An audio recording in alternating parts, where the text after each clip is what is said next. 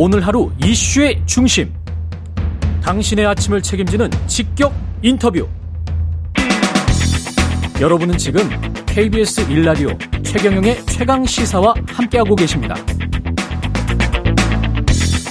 네, 국민의힘 전당대회 상황 또 짚어보겠습니다. 최고위원 출마하신 국민의힘 이용 의원 나오셨습니다. 안녕하세요. 네, 안녕하세요. 예. 국민의힘 이용 의원입니다.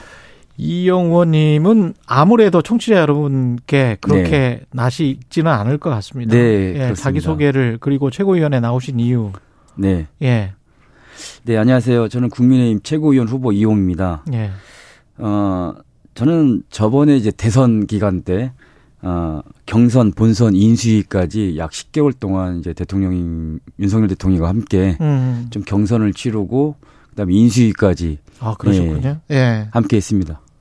그러면 대통령실과의 어떤 가교 역할을 할 수 있는 최고위원이다 그렇게 생각을 하시는 건가요? 아, 실질적으로는 그렇죠. 왜냐면 예. 10개월 동안 대통령하고 다 뭐 1시간씩 하는 것도 아니고 아침 7시부터 새벽 1시까지 하루에 18시간에서 20시간씩 음. 항상 같이 했기 때문에 예. 대통령의 국정 철학이나 대통령께서 대통령이 됐을 때 어떻게 나라를 곧게 세울 건지 그걸 잘 알고 있으니까요. 음, 그러면 지금 대통령실이나 대통령이 하는 그 방향이 네네. 그 기존의 후보 때 느꼈던 그런 철학과 일치합니까? 그대로 가고 있습니까? 항상 얘기했던 부분을 네. 지금 대통령님께서 실행을 하시는 것 같습니다. 어떤 부분일까요? 뭐, 뭐 연금, 노동, 뭐 교육 음. 이런 뭐 개혁 과제도 마찬가지고요. 예. 그 다음에 항상 얘기하셨던 부분 어떤 우리 어, 파업에 관련해서 어떤 대응 방법 이런 것들을 좀 주로 좀 말씀하셨던 것 같아요. 아 주로 네. 파업에 관련된 대응 방법이나 이런 것들도 후보 네. 때 많이 말씀을 하셨군요. 네, 항상 우리나라는 어 법과 원칙에 의해서 어. 진행만 되면 예. 이 문재인 정권 지난 5년의 어떤 민낯을 싹 벗길 수 있지 않을까라는 말씀도 하셨고요. 예. 어 그리고 이제 좀 대통령께서는 출마 출범식 출마 선언을 하실 때도 이 공정과 상식을 들고 나오셨잖아요. 예. 예. 그래서 어 제가 개인적으로 생각할 때도 우리나라 대선 출마자 중에 대부분 경제, 뭐 안보, 외교 음. 이런 걸 중점적으로 하는데 공정과 상식을 가지고 출, 어, 출마를 하셨다는 거는 우리나라가 그만큼 좀 부패됐다고 생각하지 않았을까라는 생각을 합니다. 음. 네. 최고위원회 출마를 하신 좀 구체적인 이유를 말씀해 주시죠. 아, 제가 출마를 한 이유가요. 예. 저는 좀 명확합니다. 뭐냐면 10개월 동안 저는 정치 생명 모든 걸 걸고 이제 대선에 좀 뛰어들었고요. 음. 그리고 정권 교체가 이루어졌고 윤석열 정부가 좀 탄생이 됐는데 저는 3월 9일 어 뭐야 대선이 끝나고 5월 10일 취임식을 하고 이제 용산으로 가셨잖아요. 예. 저는 수행실장으로서 모든 역할이 나는 이제 끝났다. 음. 내 역할은 더 이상이 없다라고 저는 생각을 했습니다. 그래서 지난 뭐 한 8개월 동안 뭐 여의도에 가서 중앙 그 의정 활동을 좀 열심히 했는데 대통령께서 신년 인터뷰에서 이런 말을 하셨습니다. 내년 총선에서 이기지 못하면 식물 대통령이 된다는 말씀을 하셨어요. 음. 저는 굉장히 좀 충격이었습니다. 예. 그래서 제가 10개월 동안 모셨던 분인데 음. 그 분이 스스로에 대해서 이렇게 낮추고 얘기하는 것은 정말 제가 처음이었거든요. 항상 어 앞에 장애물이 있거나 하면 정면 동파 정면 돌파하시고 승부수를 던지시는 분인데 너무 좀 나약한 모습으로 좀 말씀하셨던 모습을 보고 아. 내가 현실적인 거 아닌가요? 나약한 게 아니고 만약에 뭐 총선에서 지면 실제로 레임덕이 올 수 있는 거 아닙니까? 그러니까 레임덕이 올 수 있는데 네. 그분의 성격상 내가 총선에 지금 식물 대통령이 된다는 말 음. 그런 말보다는 어 제가 아는 윤석열 대통령은 내년 총선에 어, 뭐, 예를 들면 우리 총선에 모든 것을 걸어야 된다. 우린 사활을 음. 걸어야 한다. 이런 어떤 직선적인 말, 돌파적인 말을 좀 해야 되는데, 음. 식물 대통령이 된다는 말을 들었을 때, 아, 대통령께서 지금 많이 힘드시구나라는 생각이 좀 들었고, 음. 그 말을 들었을 때, 내가 해야 될 일이 있겠구나라는 생각을 했어요. 예. 근데 우리가 지난 대선 때 보면은 가장 위험하고 위기였을 때가 한 번이 있습니다. 예. 그게 이준석 대표의 가출이었거든요. 가출. 네. 예. 그때 지지율이 확 떨어졌습니다. 음. 그게 왜 그러냐면 모든 일정에 대해서 대통령께서 하루에 8, 8개에서 10개씩 하시는데 이준석 대표의 가출로 인해 가지고 모든 이슈가 다 글로 덮입니다. 음. 네. 그러니까 일정을 소화할 수가 없어요. 예. 일정을 하고 백불에 들어서 하면은 모든 이제 언론인들이 이준석 대표 언제 돌아옵니까? 어, 가출을 왜, 왜 합니까? 예. 그것만 물어보니까 음. 아니 일정이라는 게 국민들께 어, 대통령 후보로서 전 이렇게 하고 있습니다. 아니면은 앞으로 이렇게 할 것입니다. 이런 것들을 계속 내비쳐야 음. 되는데 모든 것들이 이천 가출 어, 사건으로 이제 뒤덮이니까 그게 가장 위기였거든요. 그래서 네. 제가 판단했을 때 아, 이번 지도부는 정말 중요하구나. 음. 어, 대통령실과 대통령과 그리고 이번 지도부의 어떤 가교 역할을 분명하게 할 수 있는 사람은 음. 내가 좀 되겠구나. 내가 해야지만은 어떻게 보면 내년 총선에 좀 이길 수 있겠구나라는 판단을 음. 좀쓴 거죠. 근데 대통령의 지지율이 그렇게 높지는 않잖아요. 네네. 그러면 대통령의 뜻을 그 이어서 네. 당에서 최고위원회에서 역할을 하신다면 네. 그게 곧바로 총선 승리로 연결이 될까요? 아니면 일각에서 우려하는 것처럼 중도 확장에 실패를 오히려 할 수 있는 가능성이 높지 않습니까? 아, 지도부는 음. 저 혼자 들어가는 게 아니잖아요. 이번 예. 최고위원은 어 최고위원 4명에 청년 최고위원까지 1명까지 5명이에요. 음. 근데 우리가 쉽게 얘기하면은 축구 경기를 하면 공격수도 있을 것이고 아. 미드필도 있을 것이고 수비도 있고 골키퍼도 있는데 저는 어떻게 보면 그 축구 전술에서 좀 미드필드 역할을 좀좀 좀 하고 음. 싶습니다. 그렇군요. 네. 예. 그러면 윤석열 대통령의 우중 뭐 수행 팀장을 하셨기 때문에 너무나 네. 잘 아실 것 같아요. 네네. 지금 현재 네. 대표로 나온 분들 있잖아요. 네네. 그 안철수 후보에게는 지금 우중이 없는 게 확실합니까? 아니, 어떻게 안철수 보세요? 대표에 대해서 우중이 없는 게 아니고요. 네. 그분이 그동안 했던 어떤 행적들을 보면은 음. 신뢰성이 많이 떨어지죠. 아, 이미 신뢰성이 떨어진다? 예. 자, 첫 네. 번째로, 어, 인시, 어, 단일화 과정에서도 음. 어떻게 보면은 두 번이나 어떤 약속을 파기했거든요. 음. 단일화 과정 국민들이 열망 아닙니까 우리 음. 얼마나 원했습니까? 근데 안철수 대표님께서 그 얘기하시는 본인은 조건 없는 어떤 윤석열 정부의 성공을 좀 바랬고 조건 없는 단일화를 했다고 하지만은 진정한 조건 없는 또 진정한 윤석열 정부의 성공을 위한다면은 그때 단일화 과정에서 약속 파기는 정말 어떤 생각을 가졌을까라는 좀 생각이 다시 한번 들고요. 그다음에 두 번째는 어 인수위원장으로서의 어떻게 보면은 어 자기의 어떤 정책 그다음에 인수위원들의 어떤 직책들 음. 자기 원하는 대로 하지 않는다고의 뭐 핸드폰을 끄고 잠적을 하고 자맹을 한다. 음. 그 리더로서 만약에 그러면 안철수 대표가 대표가 됐을 경우에 음. 위험한 고비가 왔을 때 자맹과 잠적을 했을 경우에 그런 신뢰도 문제 리더로서의 어떤 믿음감이 좀 떨어졌지 않을까 생각합니다.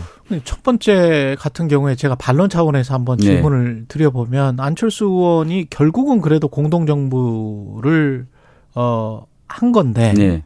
그래서 손을 잡은 건데 네. 그리고 난 다음에 안철수 후보가 대통령 대표가 되는 게 조금 좀 꺼림칙한 상황으로 몰고 가는 거는 네. 오히려 윤석열 대통령이나 대통령실이 네네. 네. 안철수 의원의 등을 때리는 거 아닙니까? 근데 이런 과정을 좀 봐야 되거든요. 예. 항상 어 얘기가 나오면은 음. 왜 이렇게 행동을 했을까 아니면 왜 이런 얘기를 했을까 왜 대통령이 대통령실이 당무 개입을 하는 거 아니냐라고 했을 음. 때이 과정을 보면은 그럴 만한 이유가 또 있습니다. 자, 제가 그래요? 볼 때는 네. 안철수 후보가 나오면서 어뭐 윤심이다 친윤이다 그럼 뭐 괜찮습니다. 모두가 다 윤심이고 친윤이니까. 네. 자, 다만 어, 안윤 연대를 우리는 한다라는 음. 말을 했을 때, 자 대통령실 참모들께서는 안윤 연대, 연대라는 거는 쉽게 얘기해서 우리가 동등한 입장이나 선거에 있어서 정말 분류했을 때 연대라는 말을 쓰는데 음. 이 대통령과의 연대를 한다 이런 이런 건 좀 국격이 좀 떨어지지 않을까요? 그래서 대통령실에서는 그에 대해서 언급을 한 번 한 것 같아요. 그러니까 대통령은 위고 네. 대표는 아래다. 상하 관계가 뚜렷하지 않을까요? 지금 직책 관계라는 보면은 그런가요? 지금 현재로서요. 예. 그런가요? 네네. 저 잘 모르겠네요. 그거를 정당의 대표와 네. 대통령을 상하 관계로만 볼 수 있나요? 물론 물론 네. 대통령이 국가 원수이고 네. 뭐 대한민국 넘버 원인 거는 사실이죠. 네네. 예. 그런데 이제 한 정당의 대표와 의회주의 대통령도 네. 강조하시는 의회주의를 네. 생각을 해본다면 서로 간에 협의하고 합의하는 게 민주주의 아닐까요? 그렇죠. 예. 서로 간에 합의하고 어 얘기하는 게 민주주의 원칙인데. 지금 상황은 네. 어 나경원 이전에 이제 유승민, 유승민은 전대룰 100%, 네. 그다음에 결선 투표제, 나경원, 그다음에 안철수 이렇게 지금 국민들한테 비춰진단 말이죠. 네네. 이런 것들이 그러면 정말 상하 관계처럼 네. 강압적인 관계로 비춰지면 네. 그게 대통령에게 좋냐, 네. 윤석열 정부에게 좋냐, 네네. 네. 또는 집권 여당인 국민의힘에게 좋냐, 네. 이런 이야기를 지금 하는 거란 말이죠. 언론에서는. 네. 근데 네. 대통령이 직접 언급을 했다면은 음. 문제가 될 수 있는 부분이 있어요. 네. 다만 참모 입장에서는 어. 저는 그렇게 얘기한다는 거에 대해서는 크게 문제되는 대통령실이 대통령실의 관계 핵심 관계자가 네네. 언론에 나온 거를 보면 대통령이 경로했다. 대통령이 이렇게 말했다. 네네. 이렇게 나오는 거잖아요. 네네. 그러면 그건 대통령이 말한 걸로 봐야 되는 거 아닙니까? 그거 한번 확인해 보겠습니다. 저는 네. 참모진들의 어떤 대통령의 충정 어린 마음으로 음. 안철수 대표 후보가 대통령과 연대 이렇게 얘기하는 거는 좀 있을 수 없는 일이 아니냐 음, 음. 이거에 대해서 좀 강한 언행은 좀 삼가해 달라. 아, 그 말씀만. 네. 그 말씀만 지금 지적을 하신 거군요. 네네. 예. 저는 전반적으로 어, 말씀을 드렸던 건데 그러면 신병 변호사의 그 이야기 만약에 네네. 안철수 네. 후보가 대표가 된다면 그러면은 대통령은 아마 탈당할지도 모른다. 네. 그런 이야기는 신빙성이 있다고 보십니까? 저는 신빙성이 없다고 얘기하는 게요. 신빙성은 없다. 전혀 없습니다. 네. 지난 10개월 동안 대통령과 같이 다니면서 네. 대통령께서는 이 당원과 국민을 위해서 어떻게 할 것인지 많이 얘기하셨고 네. 그리고 제가 페이스북 심평 변호사의 페이스북 쭉 봤는데 어, 그분의 의도는 이런 것 같아요. 내년에 총선을 이기지 못하면 우리는 어, 대통령, 식물 대통령 된다고 얘기했잖아요. 음. 그만큼 우리가 좀 다급하고 좀 위험한 상황이다 하고 좀 얘기를 하신 것 같아요. 그렇군요. 네. 예. 천하람 후보가 지금 돌풍을 일으키고 있습니까? 어떻게 보세요? 어, 뭐 저는 좀 돌풍보다는 음. 이런 것 같아요.